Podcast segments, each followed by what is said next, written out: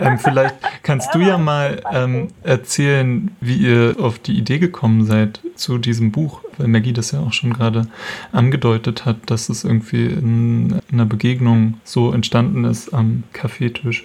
Also ganz genau weiß ich auch gar nicht mehr, wie der allererste Gedanke war, aber irgendwie haben wir uns so ausgetauscht, ja, ich habe einen Verlag und ich so, ach, ich würde gerne ein Kinderbuch machen. Und dann haben wir gesagt, ja, lass mal was starten. Und dann haben wir uns tatsächlich, aber ich glaube, dazwischen war schon einige Zeit vergangen, äh, in einem Café getroffen und zusammengesetzt und dann wirklich von Anfang an zusammen unsere ja, Gedankenfäden verknüpft und überlegt und den roten Faden gesponnen. Also das war total schön, weil wir überhaupt nicht wussten, was es wird und wo es uns hinführen wird.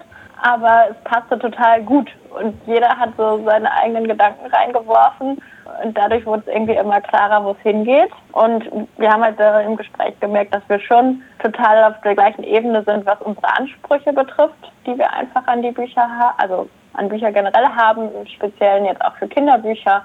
Und das war dann total schön zu merken, dass wir uns da gar nicht viel gegenseitig erklären mussten. Und dass wir dann auch so ein Herzensanliegen da auch reingebracht haben, was auch so von beider Seiten kam, dass wir sagen, okay, wir mögen die DIY-Szene und irgendwie wäre es doch schön, wenn da auch irgendwie so eine Ode an diese Szene ist ja, das, das Erste, was ja an dem Buch auffällt, ist, ähm, dass es ein Gendersternchen im Titel hat. Und ich habe mich gefragt, ob es vielleicht sogar das erste Buch mit einem, also oder Kinderbuch gerade auch mit einem Gendersternchen im Titel ist. Warum habt ihr euch dazu entschieden, da den äh, Asterisk, also dieses Gendersternchen, in den Titel zu nehmen? Das ist ehrlich gesagt so passiert. Ich weiß gar nicht mehr, wie das war. Ich glaube, jeder Canvas war erst ein Arbeitstitel. Und ja, dann war es aber auch klar, dass, dass sich natürlich auch alle Geschlechter angesprochen fühlen sollen. Und ähm, ja, da mussten wir nicht lange überlegen. Ähm, aber da klingt ja vielleicht auch schon so ein bisschen sowas an, was euch wichtig ist für irgendwie ein gutes Kinderbuch. Also dass es halt eine, eine vielfältige Perspektive auch darstellt und auch alle Menschen anspricht. Ja, ich fand es auch ein bisschen verwunderlich, dass es so Erstaunen hervorgerufen hat bei vielen irgendwie auf Instagram, uh, ein Buch mit Gendersternchen. Ich, vielleicht, weil ich bei meiner Tochter auch schon länger einfach darauf achte, dass sie nicht diese klischeehaften Kinderbücher eben liest. Für mich ist es selbstverständlich, dass wir einfach Bücher lesen, in denen ja, Vielfalt abgebildet wird, weil unsere Gesellschaft ist ja auch, besteht ja auch nicht nur zum Beispiel aus weißen heterosexuellen Menschen und ja, Navina ging es ja genauso.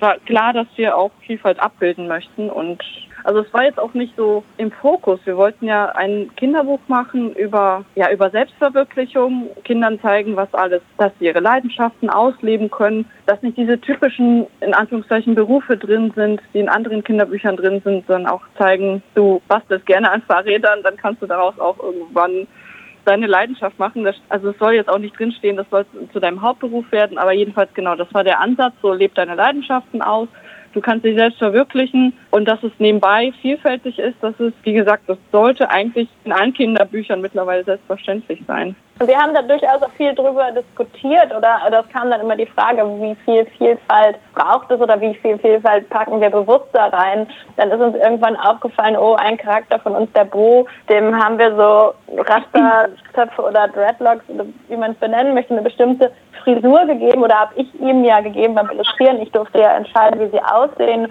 Und ähm, dann ist uns auch diese Debatte darum, ne, um kulturelle Aneignung nochmal aufgefallen. Und dann haben wir darüber nachgedacht, oh, er ist ja schon ein weißer Typ, darf er jetzt diese Frisur tragen?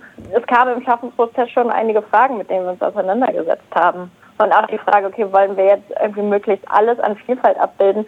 Und dann haben wir auch gesagt, nee, wir wollen jetzt auch nicht so, es soll jetzt auch nicht künstlich sein, sondern es soll schon auch authentisch sein, unser Buch. Und es soll Vielfalt haben, aber eher so nebenbei und nicht so, wir packen alles rein. Und deswegen kam auch letztendlich dann, ja, es ist auch dazu gekommen, dass wir jetzt keine Person haben, die jetzt eine körperliche Einschränkung hat. Das hat sich jetzt nicht ergeben, sag ich mal. Was fehlt, ne? also was schon als Kritik sozusagen mal schon mal kam. Ach, mhm. schade, mhm. niemand mit einer Beeinträchtigung, aber die komplette Vielfalt ist schwierig auf so wenigen Seiten abzubilden. Was ihr gerade auch schon angedeutet habt und was, was ich nur bestätigen kann, ist, dass irgendwie die, die Charaktere auf jeden Fall schon irgendwie sehr authentisch wirken oder man auch gut das so äh, sich vorstellen kann, dass es halt diese Menschen wirklich so gibt und diese Verknüpfungen so dazwischen, dass es wie so ein Netzwerk ergibt, macht ja auch irgendwie so eine familiäre Atmosphäre vielleicht. Und ich habe mich aber gefragt, ob es manche der Personen, die ihr da vorstellt in dem Buch, die da vorkommen, so oder ähnlich auch in der Wirklichkeit gibt oder wie ihr quasi eure Inspiration gefunden habt oder wie ihr so überlegt habt, wer, wer da irgendwie äh, in diesem Buch drin stecken soll. Ich glaube, am konkretesten war es für mich bei der Tätowiererin, äh, genau, weil ich eine Tätowiererin kenne und ich es irgendwie cool finde, das als Frau zu machen und ja, ich finde es eine inspirierende Person und deswegen hatte ich irgendwie Lust, glaube ich, eine Tätowiererin da noch mit ins Buch zu bringen. Ich habe mich tatsächlich von einigen realen Personen inspirieren lassen. Zum Beispiel Fritzi wurde inspiriert von meinem ähm, alten Fahrradstock, der leider nicht mehr mein, meine Fahrräder referiert. Der hatte hier so ein kleines Atelier in, ich nenne es einfach mal Atelier in Köln-Zollstock und genau, an, an den musste ich denken. Er hatte da seine, sein kleines Kabuff, das war vollgestellt mit Rädern und ausgebauten Rädern und irgendwelchen Fahrradteilen. Und er hat darin auch gewohnt und war immer total glücklich. und er hat mich auf jeden Fall zu Fritzi inspiriert. Tommy ist auch inspiriert von einem Bekannten von mir, der ähm, in einem Musikstudio arbeitet. Genau, also da gibt es so die ein oder anderen. Ich glaube, Felix, bei Felix musste ich an mich selbst denken, weil ich als Kind auch gerne Magazine für so familienintern erstellt habe. Also monatlich kam immer ein neues Magazin heraus.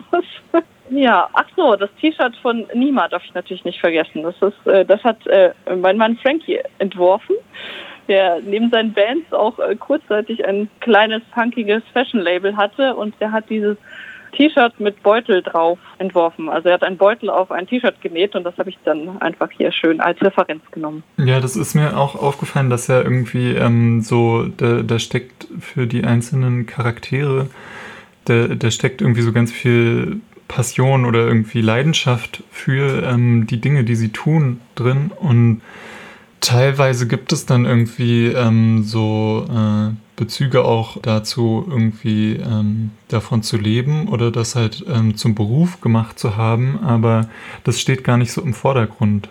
Ja, genau. Das soll gar nicht so sein, soll jetzt nicht kommerziell ausgerichtet sein. Das, also wie Navina schon sagte, wir mögen einfach die DIY-Szene und auch, ich glaube, anfangs wollten wir auch unbedingt nur Persönlichkeiten machen, die etwas Handwerkliches tun ja, das ist ja auch im weitesten Sinne so, ob es jetzt irgendwie Wildblumen sind oder konkret an Fahrrädern schrauben.